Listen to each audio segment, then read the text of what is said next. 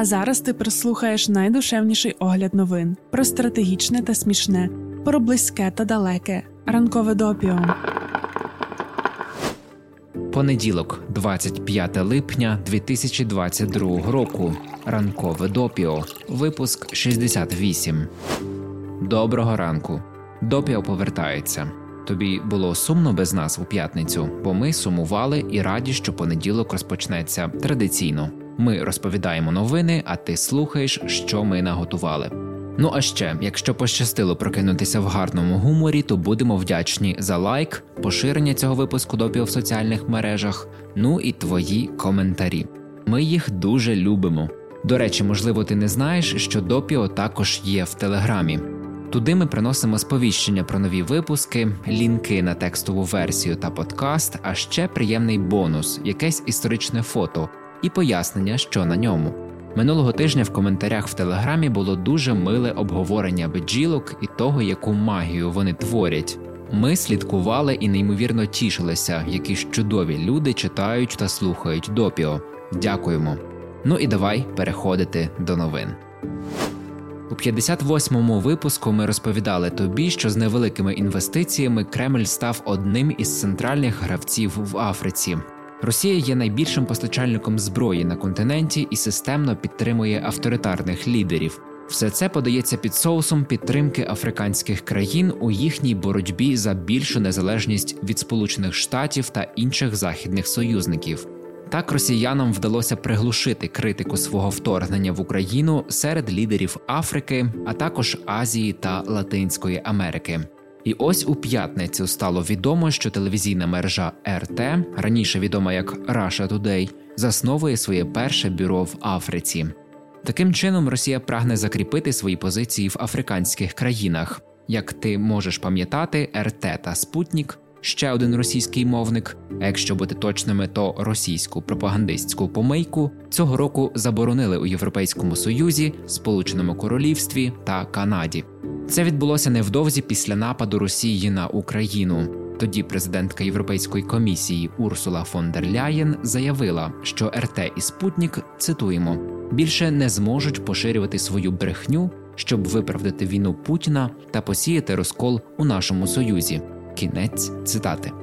Це, звісно, добре, що, хоч у 2022 році заборонили ці так звані медіа, але про їхню загрозу йдеться ще з 2014-го. Раніше би почали забороняти, було б краще. І не лише Україні, але й іншим країнам, де було чи є присутнє російське телебачення, яке дуже вміло вміє сіяти розбрати і хаос у суспільстві, підігравати теоріям змови та розхитувати держави. Про це зокрема пише Пітер Померанцев у своїй книзі Це не пропаганда, подорож на війну проти реальності. Але повернемося до Африки та РТ бюро, а точніше, як це називають самі представники телекомпанії, англомовний африканський центр планують відкрити у південній Африці. Очолюватиме його Пола Слієр, яка раніше керувала близькосхідним бюро РТ у Єрусалимі. Взагалі, це буде не перша поява РТ в Африці. Цей канал там ще до недавнього часу працював, просто не мав свого місцевого представництва. Через санкції ЄС найбільший провайдер платного телебачення в Африці MultiChoice Group Limited припинив роботу каналу. Тепер от мовник поновлює роботу, ще й бюро відкриває. Bloomberg пишуть, що такий крок підсилить інформаційну кампанію, яку зараз ведуть російські дипломати в Африці через соціальні мережі. Там вони відбілюють дії Росії і заперечують її причетність до продовольчої кризи та підвищення цін на паливо. Тему російської присутності в Африці аналізували також на The Atlantic. Автор, британський журналіст Девід Патрікаракос, пояснюється тим, що російський режим зрозумів, що на заході йому вже нічого не світить. Важко буде західні країни повністю схилити на свій бік. Тут додамо від себе, що повністю ймовірно ні, але якщо згадаємо наскільки проросійські настрої є сильними, наприклад, в Італії, то можемо припустити, що і на заході російська пропагандистська машина може наробити біди. При цьому Росія відкриває новий напрямок для ведення інформаційної війни, і це саме Африка. Патріка Ракос пише: цитуємо. Зараз Росія спрямовує свою дезінформацію на ті частини світу, де антизахідні настрої вже сильні, зокрема на колишні колонії Заходу, перш за все в Африці. Передбачаючи наближення світової продовольчої кризи, Москва направила свої медіа та ресурси в соцмережах, щоб поширити повідомлення. В дефіцитах винні санкції Заходу проти Росії, а Україна навмисно блокує поставки зерна. Кінець цитати. Це не єдиний наратив, який просуває Росія в країнах Африки. Згадай лише істерію наприкінці лютого, на початку березня, коли активно розганяли повідомлення про расизм українців та європейців. Вчора на BBC Україна вийшов великий матеріал, у якому зокрема розбирають і ту пропагандистську кампанію. Нагадаємо, що тоді студенти та студентки з країн Африки довгий час провели у чергах на кордоні з Польщею. Були також повідомлення про те, що їх відправляли у кінець черги. Африканський союз попередив, що таке ставлення можна назвати шокуюче расистським та порушенням міжнародного права. Дмитро Кулеба дав тоді офіційний коментар, що проблеми спричинені хаосом на кордоні та пунктах пропуску, і оголосив про створення гарячої лінії для іноземних студентів та студенток. Росія скористалася цією ситуацією проти України. Про проблеми іноземних студентів масово писали та говорили саме російські змі. Brookings Institution проаналізували соціальні мережі і виявили, що відразу після нападу на Україну в соцмережах у країнах Африки розгорнулося масштабне поширення російських наративів про війну. Так, 178 тисяч дописів були про те, що расистами є європейці та українці, але не росіяни. У деяких з цих дописів стверджували, що ЄС наказав Україні не випускати африканських студентів. Захід звинувачували у війнах в Лівії та на Близькому Сході. Більше ста тисяч твітів були з так званим «whataboutismом». Це коли на основну тему не зважають, а переводять фокус на щось інше, висуваючи контрзвинувачення. Наприклад, це коли під постами з футболістом Зінченком, який тримає кубок, загорнутий в український прапор, відбувається масова навала коментарів у стилі «What about Ethiopia?», «Free Palestine» і тому подібне. Так, от через масовий «whataboutism» поширювався наратив, що, начебто, життя українців цінніші за інших. Дослідники також виявили, що джерело антизахідних наративів це дописи РТ, Посольства Росії в ПАР та МЗС Росії. А ще у лютому різко зросла кількість нових акаунтів у Твіттері. Пам'ятаєш знамениті російські ботоферми? Здається, це їх активували. Для чого Росії Африка? Ми вже про це писали колись в контексті китайської присутності на цьому континенті. Одна з причин голосування в міжнародних організаціях, а ще це теж ринки. BBC Україна нагадують, що 2 березня головна асамблея ООН голосувала за резолюцію із засудженням російського вторгнення в Україну. Тоді лише 28 з 54 країн Африки проголосували за, натомість 17 утрималися, а 8 були відсутні. Загалом 141 країна зі 193 членів ООН засудила Росію. Серед тих, хто утрималися або не голосували, приблизно половину становили африканські країни. Співзасновник Центру дослідження Африки Олександр Мішин вважає, що такий нейтралітет багатьох країн послабив можливості швидкого покарання агресора. Росія намагається замістити європейські ринки ринками цих нейтральних держав, виставивши себе будівником нового справедливого багатополюсного світу.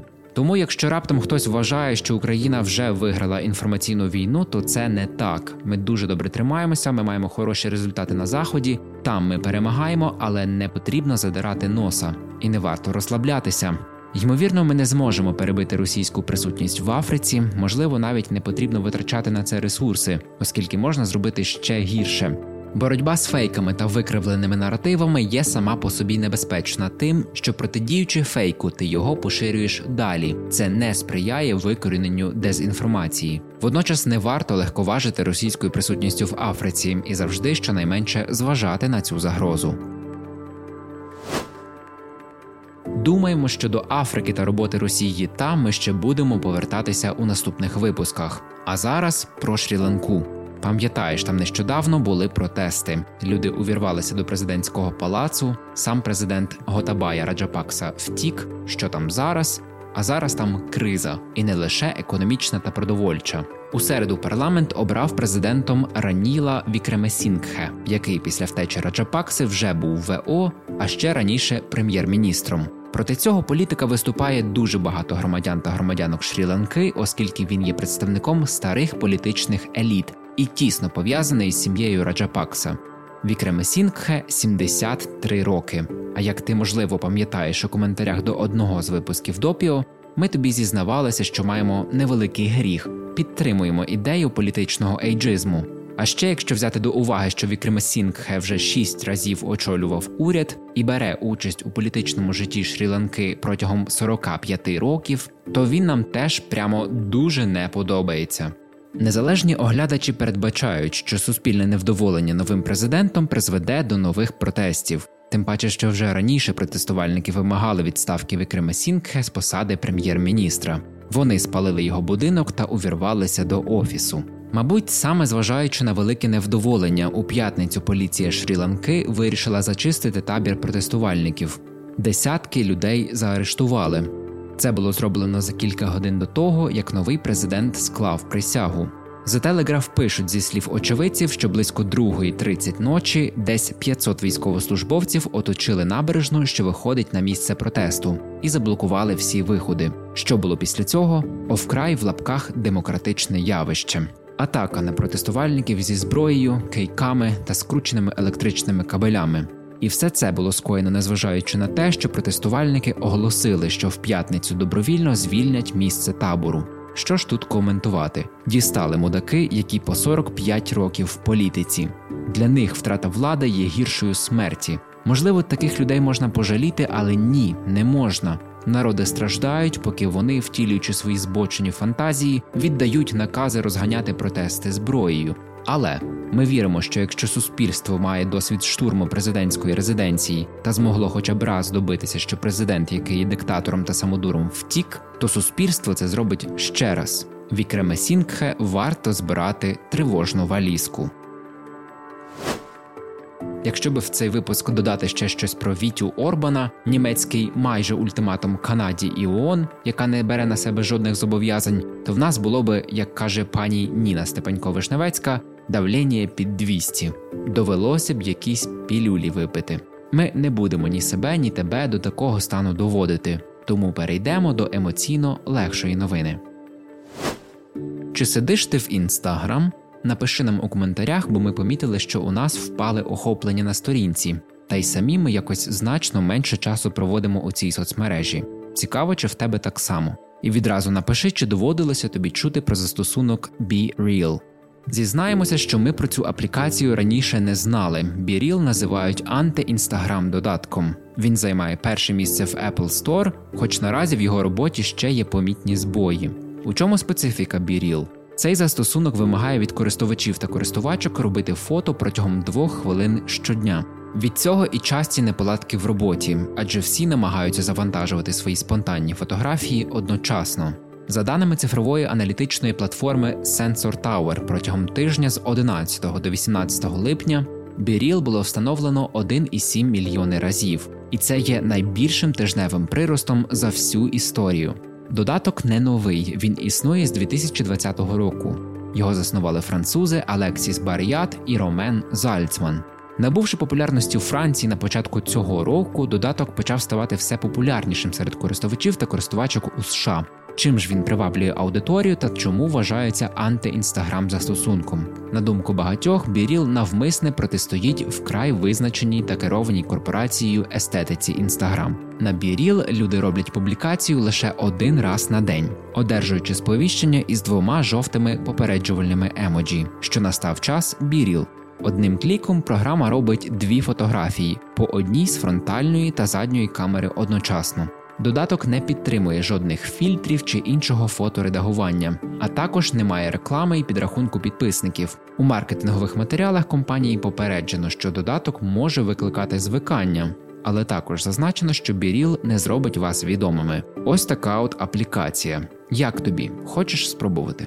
Ми би може й спробували, але не зараз. Зараз ще декілька новин маємо тобі розповісти. Стіки до ранкової кави про події стисло. Всесвітня організація охорони здоров'я оголошує мавпічу віспу глобальною надзвичайною ситуацією, оскільки кількість інфікованих стрімко зростає. Очікується, що цей крок призведе до збільшення фінансування та змусить уряди діяти. Washington Post повідомляє про 16,5 тисяч зареєстрованих випадків інфікування вірусом. Reuters пишуть, що мавпіча віспа офіційно присутня вже у 65 країнах світу. В Індії вдруге за історію обрали президентку. Нею стала Драупаді Мурму. Індійська політична система для президентської посади передбачає здебільшого церемоніальні функції, але факт обрання пані Мурму все ж має певну особливість. Політикиня походить зі санталів, одного з корінних племен Індії. Сантали становлять майже 10% населення країни, при цьому вважаються економічно маргіналізованою групою. На York Times вийшов матеріал про розслідування Масаду, що стосувалося двох терористичних атак на ізраїльські та єврейські об'єкти в Буенос-Айресі в 90-х роках. Вони були здійснені таємним підрозділом Хезболи, а зараз стали відомі нові трактування причетності Ірану. Згідно з висновками розслідування, вибухові матеріали були переправлені з Європи комерційними рейсами під виглядом шоколаду та пляшок шампуню.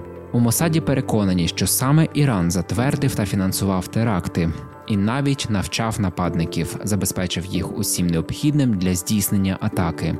Однак розвідслужба відкидає ухвалену раніше версію Ізраїлю, Аргентини та США, що Іран також стоїть за безпосередньою організацією та сприянням бойовикам у Буенос-Айресі. Також розслідування спростовує, що громадяни та громадянки Аргентини підбурювали оперативників Гезболи до теракту. На цьому будемо прощатися. Наостанок згадаємо, що читали статтю на The Guardian з дуже хорошим посилом. Цитуємо: ми живемо в епоху постійної кризи. Давайте припинимо планувати повернення до нормального життя. Тож і ми тобі скажемо: давай просто жити без оцього, ну от колись ж буде, як було раніше. Не буде, але ми маємо можливість жити своє життя. Воно у нас непросте, сумне, але воно у нас є. Завдяки нашим захисникам і захисницям ми можемо жити. Просто жити у 2022-му – це вже успіх та велике везіння. Тож давай цю нагоду не марнувати на мрії про якусь колишню нормальність. Ранкове допіо це огляд новин від освітнього центру справ людини у Львові. Про все, що дійсно має значення, ми тобі повідомимо. Щотижня у понеділок, середу та п'ятницю можна читати, а можна слухати. Шукай у Telegram, на SoundCloud, Google та Apple Podcasts.